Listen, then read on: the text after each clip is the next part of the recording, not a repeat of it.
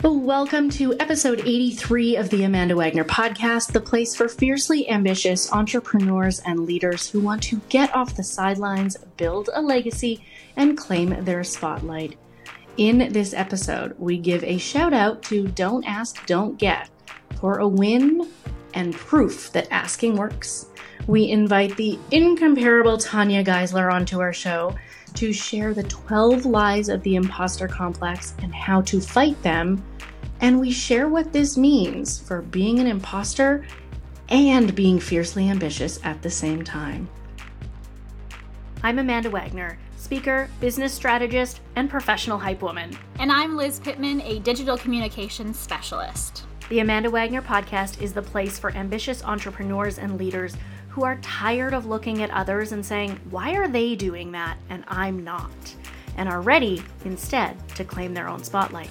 On this podcast, we talk about the challenges and delights of being highly ambitious and how, even though we're impatient and at times anxious, we can be intentional and make strategic decisions about how to get more of what we want in a noisy world.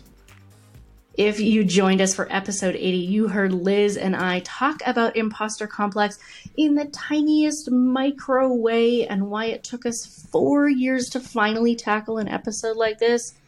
Frankly, because we felt like imposters. So, in this episode, we're going to talk to the expert. In episode 80, I talk about some of the research and the work of Tanya Geisler, who is a leadership coach and speaker who is an expert on the topic and helps all sorts of people from high level executives and their teams to individuals who are here to light up the stage. And she is here with us. I could not be happier to have Tanya Geisler. And I want to start off by saying that I asked you to come on the show. We talk a lot about don't ask, don't get and why we have to ask for more. So I'd love to hear from the recipient. What was it like to be on the other end of the ask and what made you say yes? It was one of the loveliest, most thoughtful, um, mindful asks I've ever received. I mean, honestly, it was so exquisitely asked. Uh, and of course, I was honored. I mean, I'm honored by every request. And, you know, my personal philosophy is that you can say yes, you can say no, or you can make a counteroffer, right? So there's nothing at stake when you make asks except for delighting the recipient, you know, who feels honored um, by the request. And it really was just, there are levels with which that ask really impacted me. And I can say, tell me everything. Well, I had just done a podcast the day before. Um, and we were talking about mm, how do I want to say this? We are talking about really shitty marketing advice, and not even just shitty marketing advice, but also like just really generally uh, deflating advice. And I remember somebody saying to me, uh, I can't, I, I can't actually remember the total context of it, but there was something along the lines of, I feel so honored by the number of people who tell me that I have been on their vision board for years. Mm-hmm. I mean, what an honor, right? Like, you know the vision board, the vision board with like the infinity mm-hmm. pool mm. and the skydiving and the surfing and like into their like 80s and 90s or whatever, right? And I'm on there, like I'm on there. Uh, and I remember saying that to somebody, um, and he was like, "You don't you just want to get paid? Mm. Like you want to sit on somebody's vision board for years? I'm like, yep. Mm. 100%. Because that means that consistently I am who I say I am. Consistently I'm delivering the best of the best. Uh, and I'm super here for it. So when you told me, and so actually that day when that that request came in, there was somebody else who hired me and said, "I've been waiting to do this for seven years," and then your message came in and said that I've been on your mind since you heard me on that Being Boss podcast, um, and I was like, well. Le voila, there it is. And I would much rather be on somebody's heart for a period of time than just be like, I don't know, I think she's got all the answers. I think she's the silver bullet. It ain't that. It ain't that. So yeah. This gives me goosebumps because I am I'm so on board. I will say I want both. I've said I want to be on your vision board and oh. I want my name on your credit card statement. So I want both. When I first listened to the Being Boss episode in 2017, I was like, wow, this is magical. And even though in episode 80 we we point to it, we link to the podcast, there's something about having you here and getting to have all my own yeah, but what about this? Hmm. What about this? Yeah. Especially for people like Liz and I and our audience who hmm. who are fiercely ambitious. We want it all. We want it now. Yeah. And yet we're terrified of being frauds.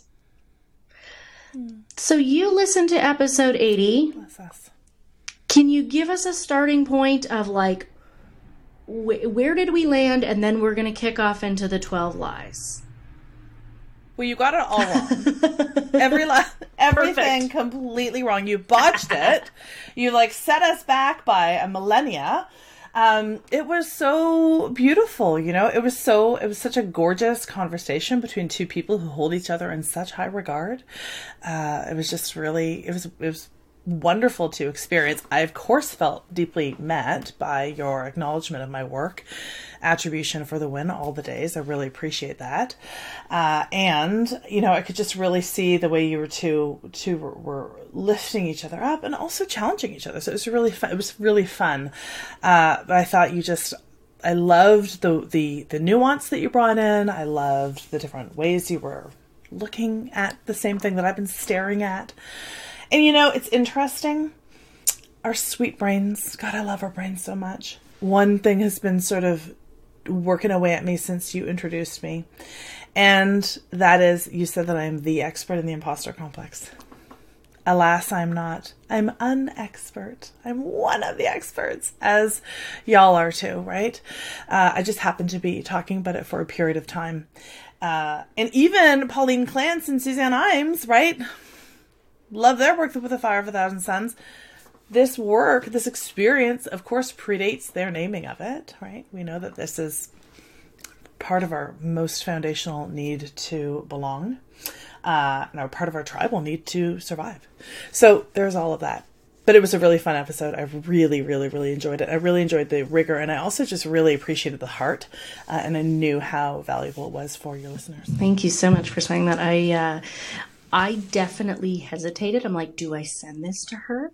Do I not? And I know that my imposter hedged on that, where I'm like, here's our completely mediocre, not very good podcast episode, because I'm the type of person who I would rather label something as really shitty and have you know it mm-hmm. than think it's really good and have you go, oh, she's not mm-hmm. that good. And that is Mm. my imposter, my fraud, loud and clear, going, I must be faking it here. oh So this is what we're what we're here to talk about. Now, will you give us the brief history lesson on why we call it imposter complex and not syndrome? Yes, yes, yes. And by the way, I also know that impulse very well.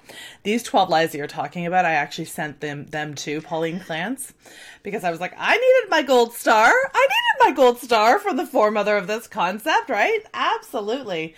Um, and it's interesting. Um, I was on her radar because in my TEDx talk, I, I mentioned their work. Again, attribution for the win, right?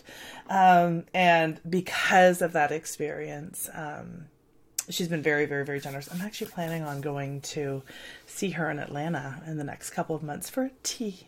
Isn't that lovely? A tea with pauline clance um so yeah. So i totally get that. So i was like i wanted the gold stars too. So i absolutely appreciate that. And i just again i thought it was i thought it was fantastic. I love the framing that you offer it. Yes imposter complex. So as you named it the imposter phenomenon is the term that uh, Suzanne Imes and Pauline Clance named in 1978. They were working with high functioning, high achieving women at Oberlin College and noticed this sprue line in this experience, which they called the imposter phenomenon. So, somewhere along the line, it became known as the imposter syndrome.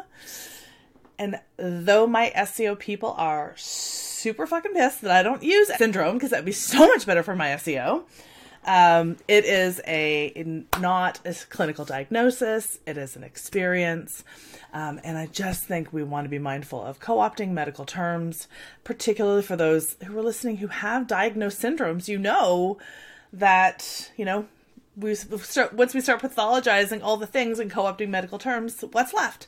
So words matter. I tend to use complex again. my SEO people. Not super happy and it matters. As a writer, I understand your SEO people's pain, but I get where you're I get where you're coming from. so we have this like one thing that we that there's an article that we link to every single time I say imposter complex. Anytime I write it, they're like, okay, here's why she says imposter syndrome. Uh, yeah, so we we we found our way, and it, it hasn't hurt my speaking too much. So is well.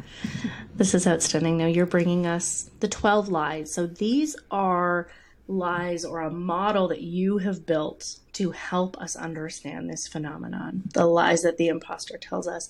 Um, I want to start at number one, and I'm just making notes on the side here because I'm going to say, well, what about this, Tanya? And I'm going to share some of my own experience. Liz, please do the same. Kick us off, Tanya these lies are absolutely really one of the most foundational things. I think it's one of the first things you get to on my site. And they really are a portal into a much bigger world, understandably. Um, because the way I see and the way I talk about the imposter complex, I'll say this a little bit differently. Last time I spoke with a group of developers. They watched the way I talked about it and they're like, You have this whole beautiful mind way of seeing all of this, don't you? And I'm like, Yes, I absolutely do. So these lies are sort of like they're kind of a doorway in. And one of the other things that we can do is we can be super reductive. We hear one of these lies, and you'll hear me say, For me, it is an aspect of the imposter complex. It's not the whole story. And you know so let's uh, let's name everything and let's bring everything look at everything through the lens of both and and all of this is simple not easy. I also think it's super important that i acknowledge to you all that i'm talking about this through the lens of my lived experience as a white neurotypical able-bodied woman of middle class means living in north america. And that might not be everybody who's listening. That might not be their experience right? So i think I just talk about Stacy Jordan Shelton gave this to me many years ago. She's a dear friend of mine. We might be in the same shared space, not having the same shared experience. So, though I'm talking about these lies, they may hit you a little bit differently, and like let's let's hold space for that as well. So, lie number one: your self doubt is proof of your inadequacy. Right? Like your self doubt is proof of your inadequacy. That's the imposter complex will have you believe if I didn't doubt myself, then then I would be perfect. But because I have this doubt, all of a sudden that's proof. Ding ding ding. Ding ding ding. So it creates this cognitive dissonance for us, right? And so the truth of course is that your self-doubt is proof of your humanity, not your inadequacy that's just the truth of it.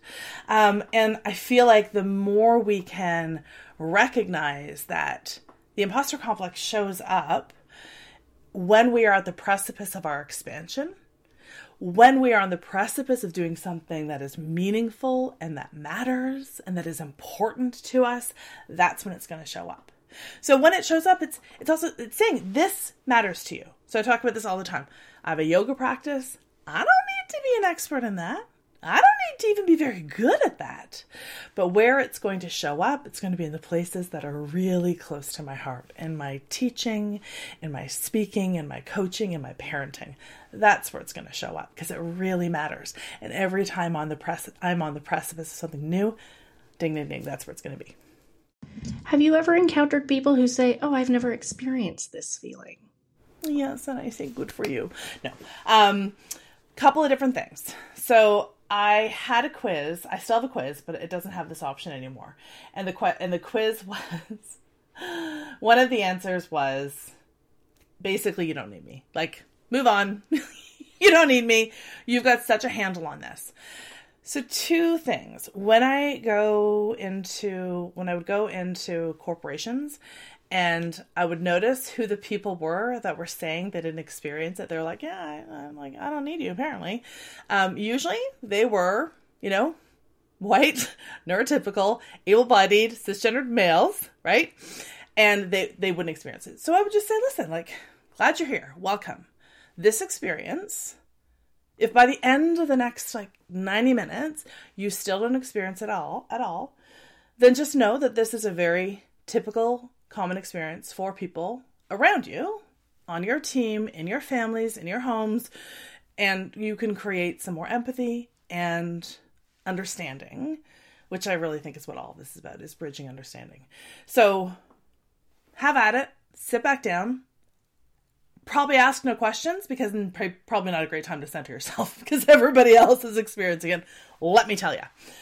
The other time that I will push back, oh, and by the way, usually they're like, yeah, was one of those guys at the very beginning who said I didn't experience it.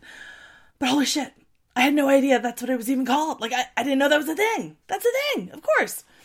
So there's that. So typically it's, be- it's because they will say, oh, they don't have the same frame of understanding, perhaps. And or because it meets us at the precipice of our expansion, my question is usually are you swinging out? Are you swinging out? Are you moving into the next? Um, because that's where it's going to show up. Discernment alert. There have been a lot of really excellent and really important articles written lately about stop telling black women or women of the global majority that you have imposter complex or imposter syndrome. So that to me is a very different conversation. So if somebody says, I don't believe that I experience it, that will be my, are you swinging out? And if somebody else says, I, re- I reject that I have imposter syndrome, that's a different conversation because there are ways in which the self development industry, as a $42 billion industry, lands on shit ton of money making sure that people feel like crap about themselves. That's a lot of money there. It's a lot like the diet industry. So I'm not here to tell people that that is what they are experiencing. Again, lots more context and nuance is required here.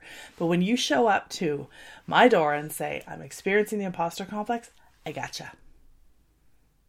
Line number two, it, it just knocks me down about 35 pegs. Hit me successful people don't experience this. So this is another way that we like to it's really uh, it's it's linked to one again where there's this sort of generalized other experience. But it's for this very reason that you took people's temperature down Amanda and Liz when you were talking about this they're like they're, they they're naming it exactly, exactly as I understand it. Thanks be, right? Because they have, we all carry projections. We all put each other on these pedestals. We're all doing it to each other. And then when we, and it strips us of our, hmm, the projections can strip us of our own sovereignty. But when we hear people name this experience, we feel such relief, right? There's not a single person that you don't admire as long as they're swinging out, as long as they have those really strong values of proficiency and excellence and integrity, they have experienced it. If they don't experience it right now in this hot second, it's likely because they are using one of the tools that we can get into as well. But that's not to say they don't experience it. They just have that faster recovery, right? They flip the light switch on a lot faster. See, knowing that we have an ambitious audience, and I am one of these people, hearing this, I go, I get the sigh of relief, and I also get the like, this means I'm doing something that counts. This is fucking good it's almost like a temperature check. There there are times and Liz and I talked about this in our in our last episode where I'm like, I felt a little bit bored at work. Am I allowed to share that? Am I not? I'm bored because I'm not feeling that challenge. I'm not doing that thing. And so it's a trade off. The boredom feels like shit. The imposter feels like shit. But at least if I'm experiencing the imposter, I'm feeling like shit and moving forward to something that I really care about. That's right. That's right. 100%. It is absolutely some kind of a litmus test to let you know that this matters. And you're on the precipice of, precipice of something great, right? Like, that's it. That feels great. You are all or nothing. You are all or nothing. Now, this came up, I think, a couple of times in the interview, your episode 80, I think it was, uh, that all or nothing experience. So, it loves competence extremities. So, John Lennon very famously said, Part of me thinks that I'm a complete loser, and the other part of me thinks I'm God Almighty. And so it has us believe that we are only ever either a complete success or a raging failure. There is nothing in between. It is important and feels pertinent to name that when you look at those white supremacy characteristics, those white supremacy culture characteristics, that either or thinking is right there. There's perfectionism. I can't remember the order. There's like perfectionism. There is either or thinking, right? And so like, it is right there. So the moment I find myself complete failure, complete success, nothing in between, loser, God Almighty, right? I start getting really curious about the world that sits in between this or that and get really curious and ask that question really? Nothing in between? We've used this language before because this was something I taught. I was taught in therapy. I am typically very all or nothing, very black and white. Doesn't help that my wardrobe follows that. But I say I go to therapy to pay for the gray. I pay for somebody to help me understand this area in the middle because if it's all just black and white, we're in trouble. And so the the explanation back to that is really to question that. You know, I, I, I use this little metaphor like if you're if you're at a dinner party and you were sitting next to somebody who spoke with like it's this or it's that, nothing in between. I mean, I'd find that fascinating. First of all, like like for the first couple of minutes, I'd find that really fascinating. Like like tell me more. Tell me more about this world that you live in where it's this or that or nothing else. And then I'd probably move. But if I actually wanted to engage, I would ask that question like, really? Like help me to understand that because that makes that makes no sense and that's just not how we move so just asking ourselves like is there absolutely nothing in between or you're you just or you don't want to have to tolerate it that's different right that's different but we have to start getting a little more curious about our set points number four you have nothing useful original or important to say amanda wagner so, when we believe this lie, we say nothing, right? We pass up opportunities. We hedge. We don't collaborate. We miss out on telling people the brilliant, brilliant, brilliant things that we are thinking. We wait 80 episodes to talk about a thing that is deeply, deeply, deeply in our hearts and in our souls, right? Yes, I, we took three and a half years to talk about something that people like lobbed us the ball. They said, Why don't you talk about this? Will you talk about this? Share about your experience. I'm like, Oh no, but not me. Because one time I heard that lady on a podcast and she's an expert and I'm not. I don't I don't deserve to say enough. We see this a lot with credentials too. With some of the people that I work with, they're like, "Well, I can say this once I get another degree, once I have another certificate, once I have more badges and pins on the wall." Okay, we can wait or we can say it. So even I mean there's something to be said for having an expert on imposter complex say, Amanda Wagner, you have something useful to say. So if you could just say that one more time for us. I'll ask for that in writing later.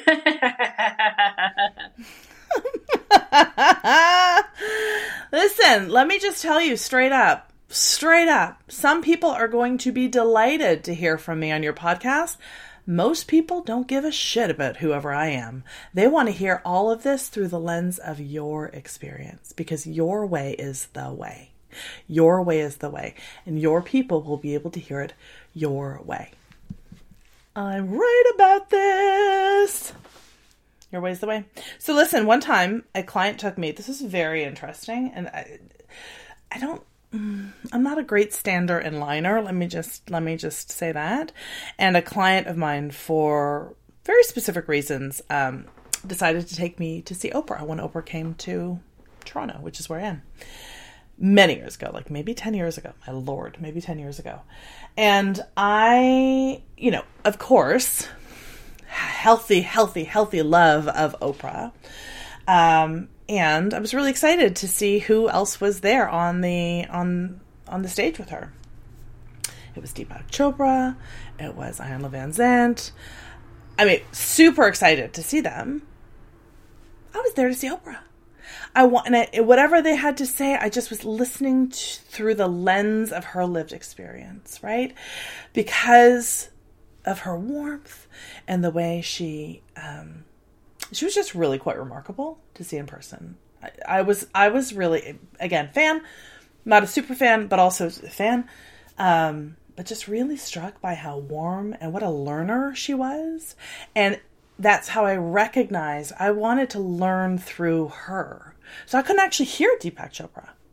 I couldn't, like, I couldn't, I couldn't, it didn't resonate with me the way hearing it through the lens of her experience and her sharing it her way. And that's what's happening here.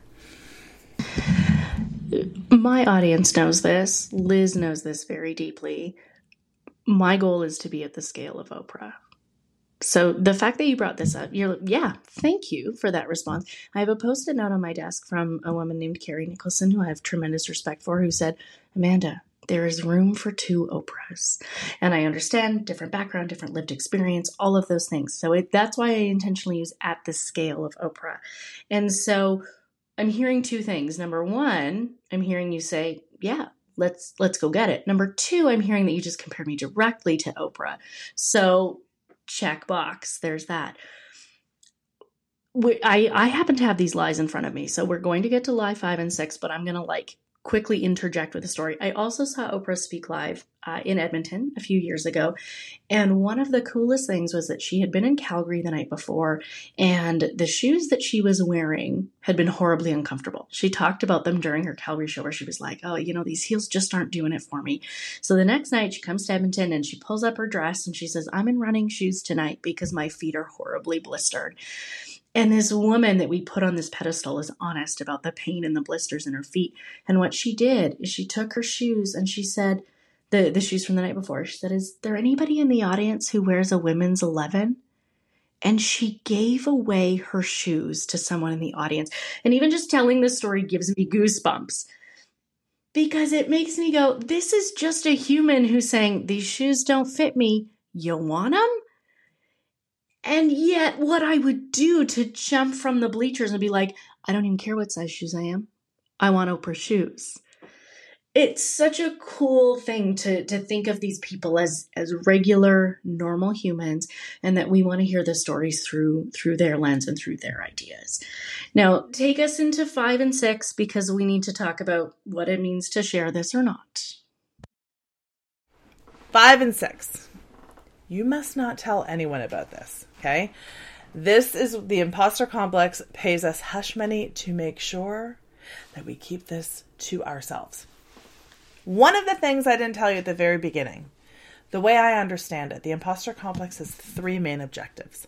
It wants to keep you out of action, it wants to have you doubt your capacity, and then it wants to have you alone and isolated. These 12 lies are all colluding to make sure that these three objectives are handled. Okay?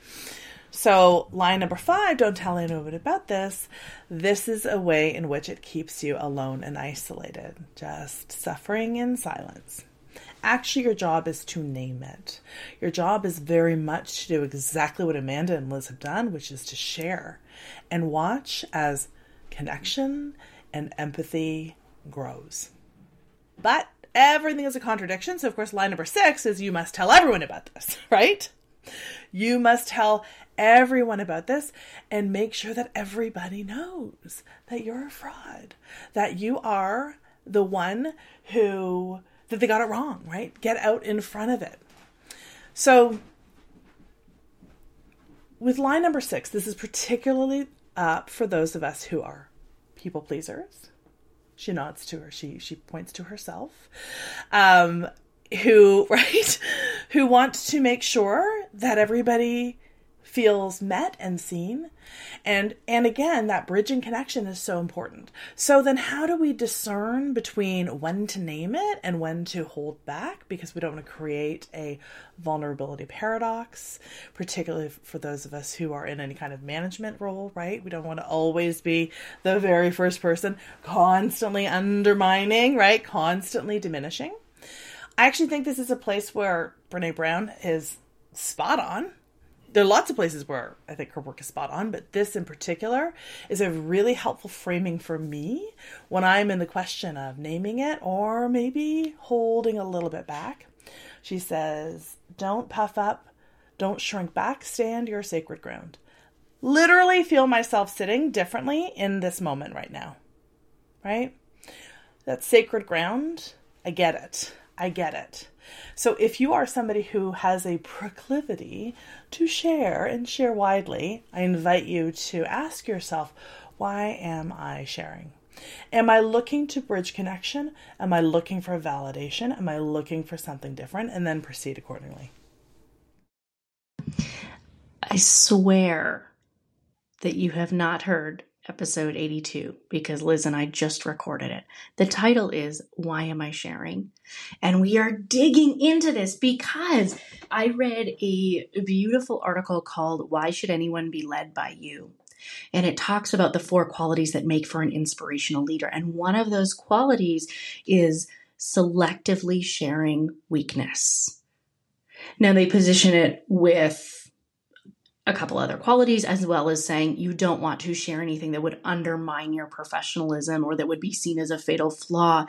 But this idea of sharing, it's so scary and so important on a personal level. And I feel like this is, I mean, I'm just 100% soaking up some Tanya Geisler coaching for free under the guise of posting a podcast.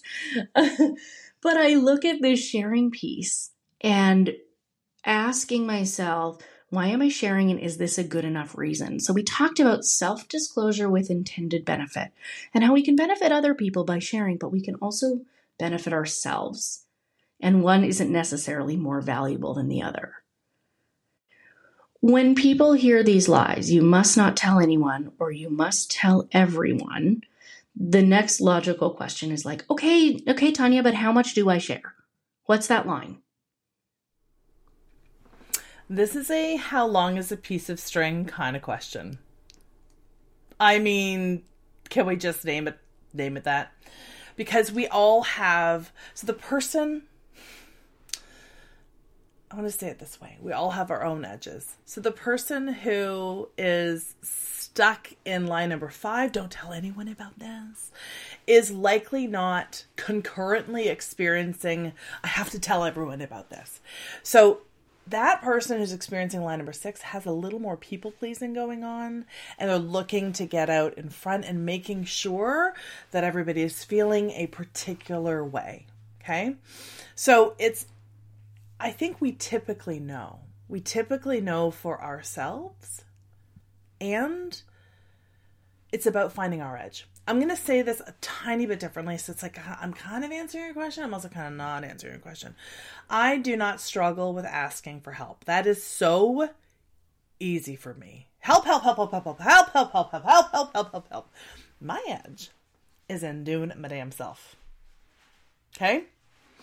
So it's a little like that the the two sides of the coin for me. So so I don't so I have to actually grow that quality of autonomy and sovereignty. That's my edge to grow.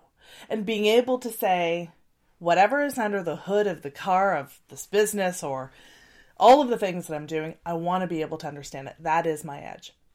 So I think for us, we all need to sort of self assess am I an undershare or an overshare without judgment and then play with what would it mean to pull back a little? What would it mean to go a little bit further? So it's not going to be the same answer for everyone, but I think we need to recognize what our natural set points are and how we can stretch ourselves a little bit more. One example I want to share when it comes to we have to tell the lot you must tell everyone about this many years ago before I had a what I think a much healthier and better understanding of of weight and bodies and bodies changing. Uh, my changing body. Welcome to the puberty section of this podcast. I used to enter conversations with people I hadn't seen for a while with like, "Oh, so good to see you. I've gained 20 pounds. Not a big deal." I used to enter the room with that because it would feel better to me to name it than to have that person walk away and go, "Ooh, Wagner's really let herself go." Because to me, you're right, that that was controlling the narrative. If I admit that I've gained weight and I'm uncomfortable with it, then nothing that this other person could say could make me feel any worse.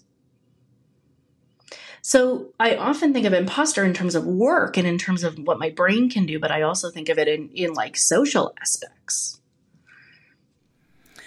Yeah.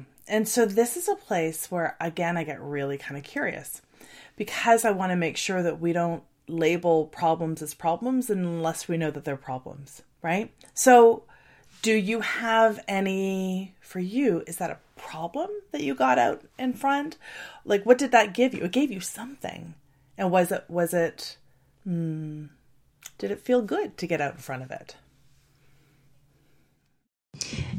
It gave me safety it gave me it, it was the whatever this person thinks of me could not be any worse or any more hurtful than what I would say to myself. So it created safety. It served me in that moment. Would it serve me now? Probably not, because I think about bodies and, and health a lot differently than I used to it fulfilled the need because this is one of the other ways we're going to gaslight ourselves and say like i have to stop being a people pleaser. I have to stop getting out ahead of it. Well if it's offering some safety if it's offering a sense of belonging is that such a bad thing? Right? So so thank you for sharing that. And i know and there might be people who are listening who are like yeah that was absolutely hurting. I don't know. Maybe it was maybe it wasn't. All i can do is hear you say actually it gave me something really important all right, Tanya, number seven. Oh, yeah. You're not ready yet. Now, you'll be ready one day, sweetheart. Apparently, the fucker calls it sweetheart and honey. You'll be ready one day, sugar lips, but that day's not today. When you lose the 10 pounds, why that matters? Who the hell knows? When you get the next certification, when you get the reward, when you get those 50 more hours, whatever it is, then you'll be ready to take the mic, say the thing, do the thing, all the things that matter. The reality, of course, is that everything you have done and created and sold and healed and survived and lived through got you to this very moment, this very time. The other thing is, no one was ever fully ready for anything you are ready enough. I love that you just let that land. You are ready enough. Period. Complete statement. I'm believing this as you are talking, and I hope that our listeners are feeling that. I want to believe that somebody is listening in their car or on their walk and going, okay, I'm ready. Let's go do the biggest, scariest thing that scares the shit out of me right now because I am ready enough there's always room for 2.0, right? There's always room for the iterations. You're ready enough. Do the thing, say the thing, grab the mic, fuck up. It's gonna be fine. It's gonna be fine. And trust me when I tell you, I literally work with like NASA engineers and surgeons and right, like lives are at stake sometimes, and still there's room for error. It just is. Line number eight, you'll never be able to pull that off again, right? So you did something fantastic. You did something amazing. You did something big, beautiful, wonderful. And now apparently the statute of limitations has run out on your ability to do more fabulous, wonderful somethings, right? This is exactly what happened to the one hit wonder. This is what happened with Chumbawamba. Just couldn't do it.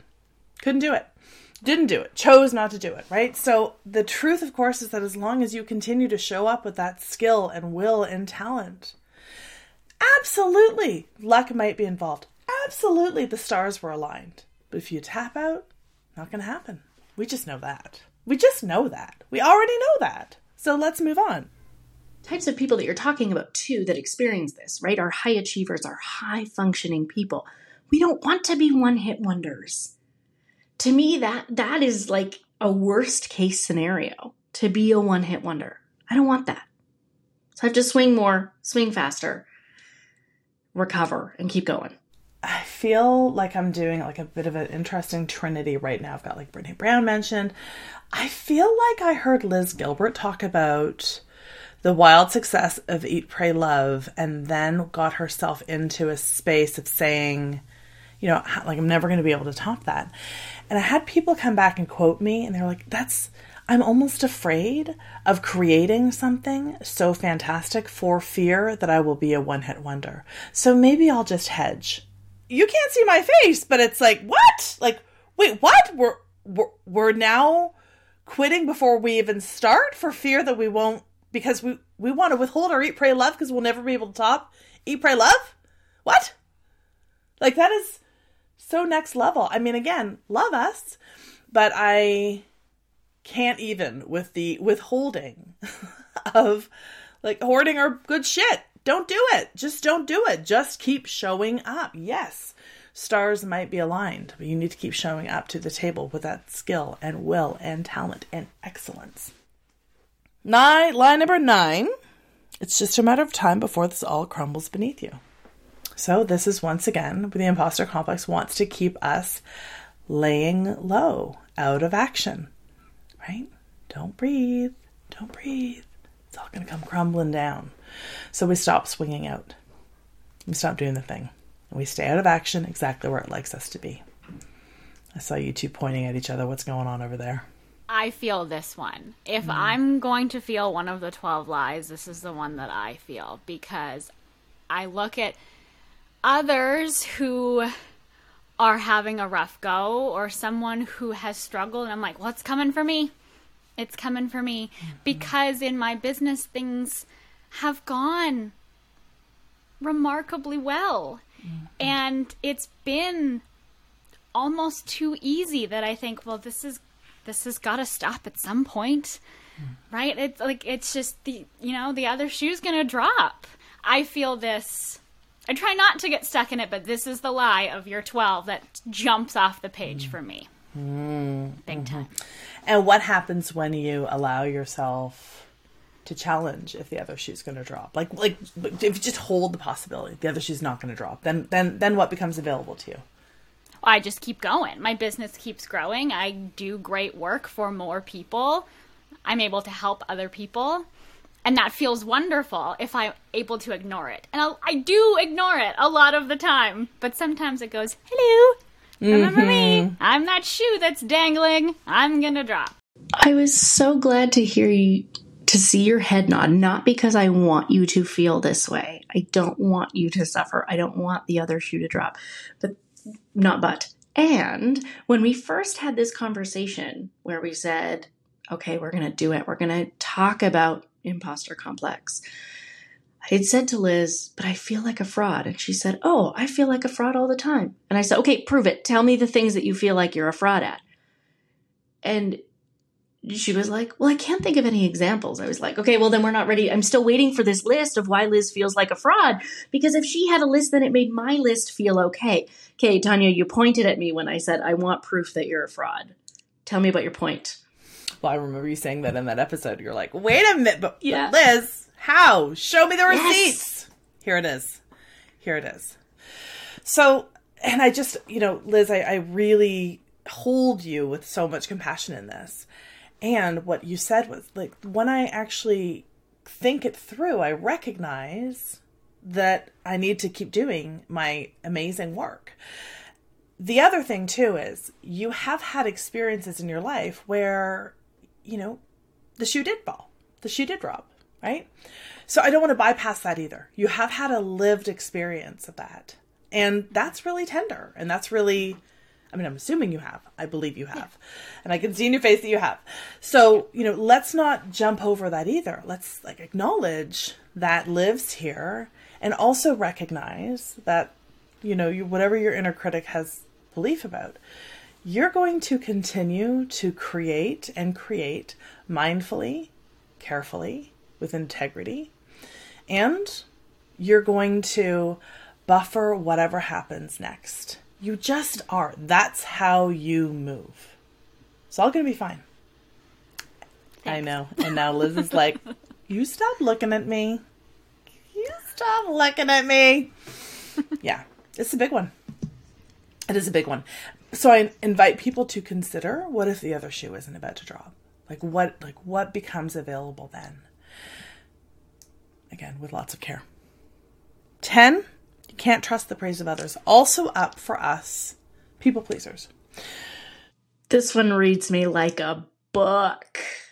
I get so mad because they're being nice to me because they feel bad for me. They're praising me because they feel like I, I look sad that day. They're praising me because they know I'm desperate for validation, but they don't actually mean it. And it calls into question how many compliments have I given that I didn't mean? So my like my brain is a cruel mistress that just keeps spiraling. So pull me out, Tanya. How many compliments have you issued that you didn't mean? Not that many. I'm a really complimentary person. I love to tell people when they're doing a great job. I love to, I'm the person that on the street will acknowledge, like, that's a great outfit. But yet I don't trust others because they don't they don't owe me anything so why but like why would they be nice to me so i can kind of logic myself through it and yet here here's the Tanya, you poor woman. You're like, this is the worst guest experience ever because I'm doing free therapy for these bitches. Yet, so I give so many compliments, and and what I say is, I say, take the toast, which is imagine that you are a toaster. The bread goes in. I want you to internalize it. I want you to feel that compliment. I want you to feel that warm toastiness, butter melting, whatever because we're so shitty at taking compliments. And I, t- it's one of these good for you, not for me. Take my advice. I'm not using it because yet I still don't trust this praise and this validation. For the five millionth time, I love us so much and bless our cotton socks, and all of that is true. There is a fair bit of again, bless us, arrogance that shows up with the imposter complex, right? Why on God's green earth would we possibly, like, who has time to blow smoke up your butt? Nobody has time for that.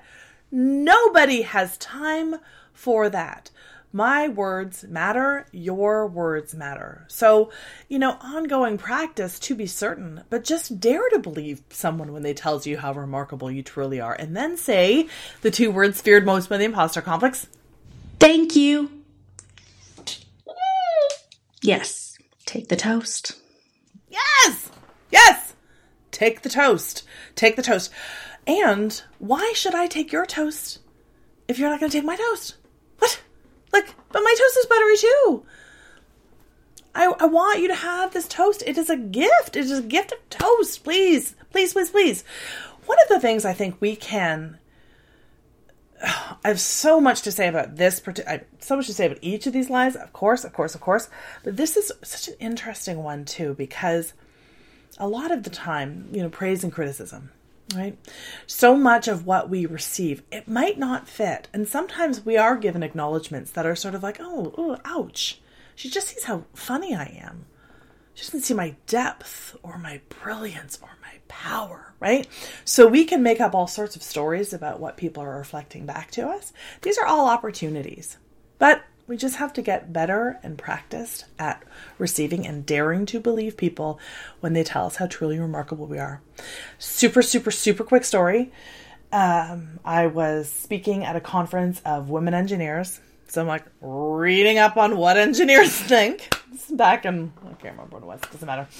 And I was reading Open Source magazine, as one does.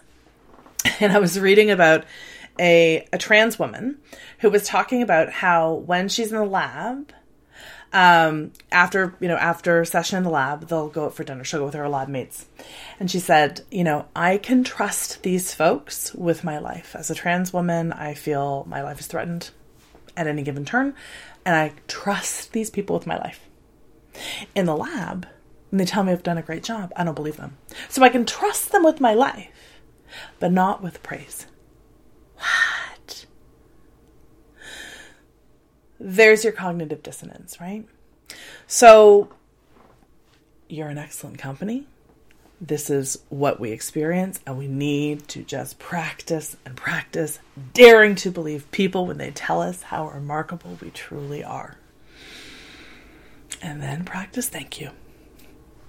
Thank you is a huge one. I have to, I have to practice that because I'm so quick to just pass it off or explain it. Oh, your hair looks instant. Oh, thanks, I washed it.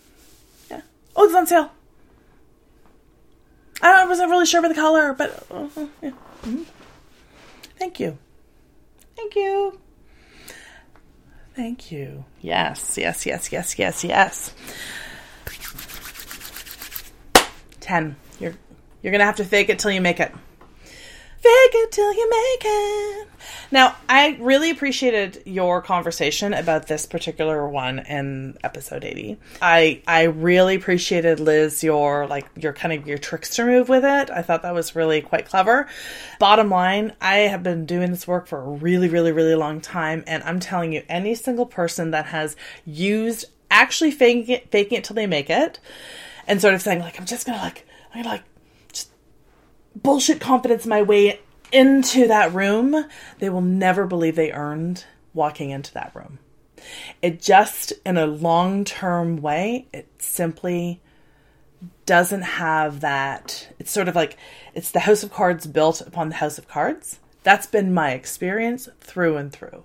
So, my thing is, I just say, can you embody what is real and true and authentic about what is actually going on for you? It's not quite as catchy, but it is the truth the other perspective um, on my on hiatus podcast, Ready Enough with Tanya Geisler, uh, I spoke with Janelle Allen, and she was sharing about the very privileged perspective that "fake it till you make it" holds.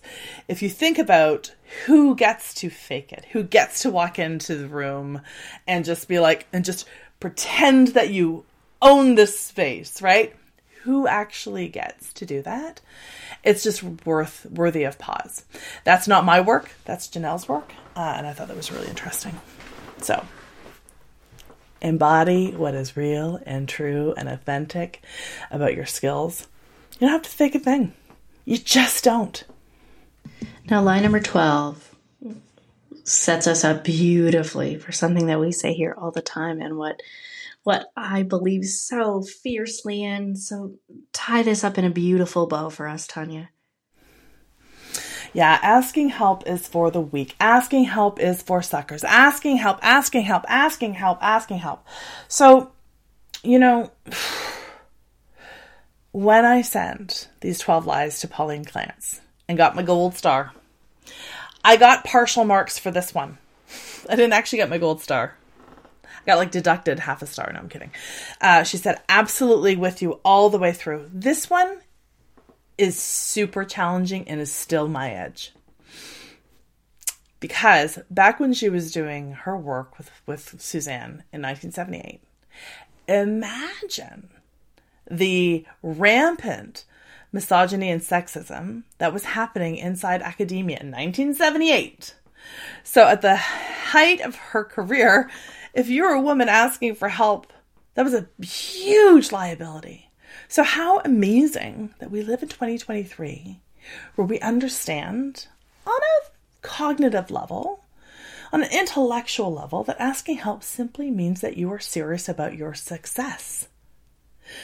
When we understand that your people want you to succeed, not everybody, not everybody, but your people do. And our job through and through and through is to find our people.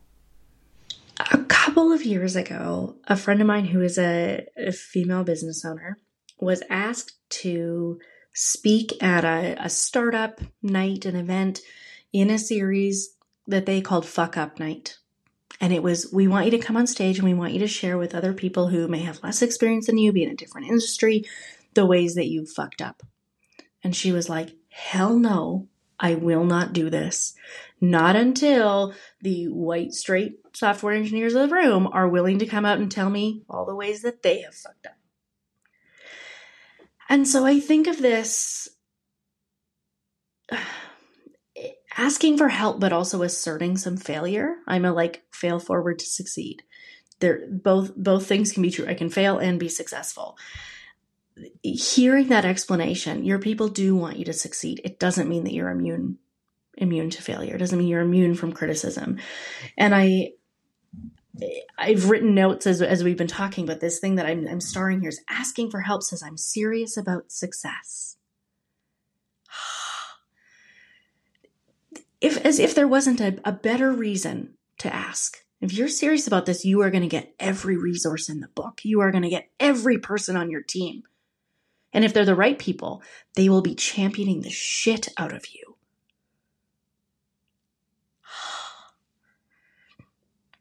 does everyone who talks to you feel like leave feeling like a million dollars? Like I can do anything right now. I hope so. I mean, I hope so, and probably not. Some people are like, oh my lord, if she mentions she's a Libran one more time and tells me about her North Node, South Node bullshit, out of here. Like, I have so many notes here. So, one thing I want to ask you this is a, a very selfish thing here. I love some validation. Love a gold star. Live for the gold star. Liz is laughing because she knows, like, just tell Amanda that she's doing a good job. That'll keep her going. Is that something that people outgrow as they get a better sense of their imposter?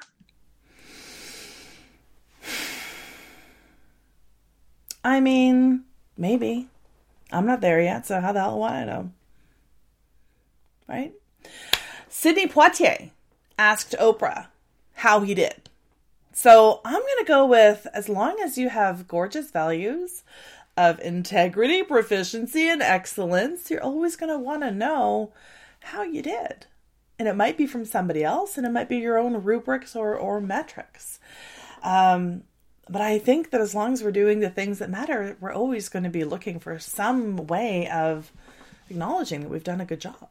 And if you're somebody, though, who doesn't believe people when they tell you you've done a great job, you might want to create some more internal structures. Because until we've done that, it's still like water off a duck's back. But here's the thing the ego wants to want more than it wants to get. So there is only one piece of truth that the imposter complex shows up with, right? There are these 12 lies, but there's one piece of truth too. There is room for more, there is room for improvement, which is great news, right? Such good news because we're doing the things that we love to do, right? Otherwise, we wouldn't be doing it, otherwise, it wouldn't matter. So, there's always this room. And the ego wants to want more than it wants to get which means that we will never, ever fully do enough in our own experience, which is why that idea of being ready enough must be sufficient. But we do need to create these internal structures for ourselves, particularly those who are people pleasers and who have a hard time receiving praise of others. I am without speech. This has been an absolute delight. To call this the world's best pep talk would completely undervalue what you do uh, and who you are and what you have brought to the table, and yet it still serves that function. Thank you so much for being here. I feel like Liz and I are both walking on sunshine here, and I cannot wait to share this. Now, one thing that I, I told you that we do with everyone, and we are fans of asking in the spirit of don't ask, don't get what can our audience do for you? Where do we find you? What do you want us to do and take and ask us for something? I would love for your folks to do the quiz over at my site, tanyageisler.com slash quiz. And here's why. Because the self-development space is so intent on gaslighting people and having them feel like shit about themselves, this is a different way of looking at those challenging parts or those parts that you have deemed as challenging, the perfectionism, the people-pleasing, the leaky boundaries, the diminishment. And it illustrates and illuminates something different. It shows the golden shadow that sits sits inside of that. And it's far more aspirational to look at these iconic identities through that lens. So I would love for folks to do that and go experience that because all of these you know, all of these behaviors that we are conditioned with, they're also double binds. And, and going to pro- procrastination actually exacerbates my sense of imposterhood. Um, going to perfectionism actually exacerbates it. That's probably another whole conversation. But go check out the quiz, and then I'd love to know what people got as their results. This is fantastic. We will link to the quiz as well as tanyageisler.com. You can find her easily online. Please take advantage of this. Have a look at that quiz. Tanya, what an exciting, enlightening conversation. Thank you for bringing your brilliance to the table, your openness, and frankly, to saying yes. I have a list of asks and I write down the things that I ask for and I gather some janky ass data that when you ask people say yes. So thank you for for not only this experience but also for being being one of the yeses to prove that that asking for help works. It was an exquisite ask. What you're up to is phenomenal. I love the energy that you both bring. Um, I love what you're up to, and it was just a really easy yes for me. So thank you for for asking. We can be fiercely ambitious. We can want it all and want it now and still experience the imposter complex. And that is proof of our humanity. Ding, ding, ding. I was not kidding when I said Liz and I are walking on sunshine after talking to Tanya Geisler. What a force and what oh, like I said, I'm just I'm out of words. I just love the energy that she brought to this. It's a topic that is intimidating to cover, but she handles it in such a wonderful way that it felt less scary, you know? Yeah. And for somebody who talks, what I love is that there was such a good balance of her expertise while she didn't feel the need to necessarily name her own imposter beyond saying, I experience this too. I'm a people pleaser too.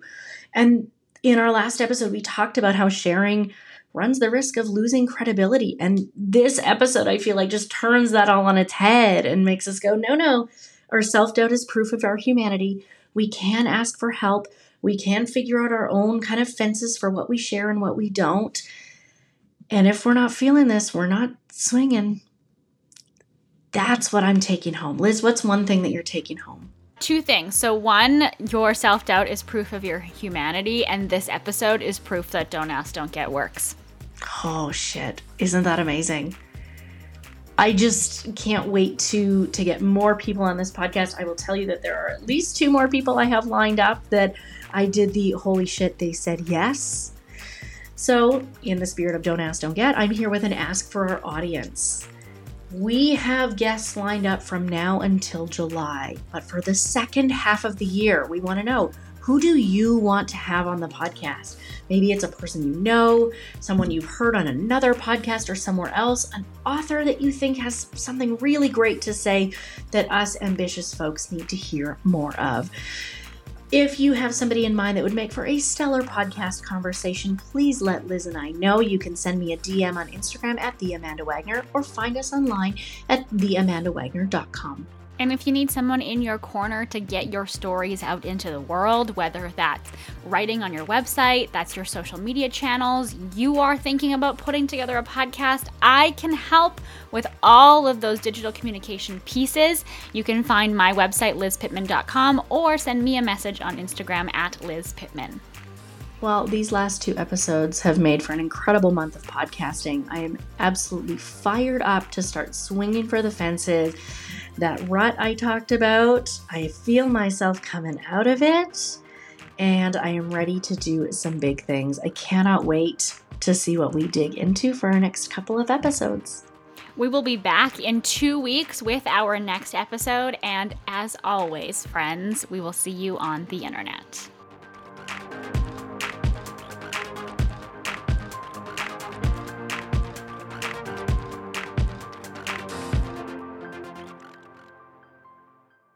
I feel like getting out of the rut and moving into spring like i feel like those those have got to be linked right like the changing of the seasons sources of inspiration you know like i feel like there's got to be a connection there somewhere Totally. I was out with friends for lunch last week and we all had this blah feeling. I was like, How are you guys? And they're like, Meh, March. Like everyone was fucking miserable. We were all bad company.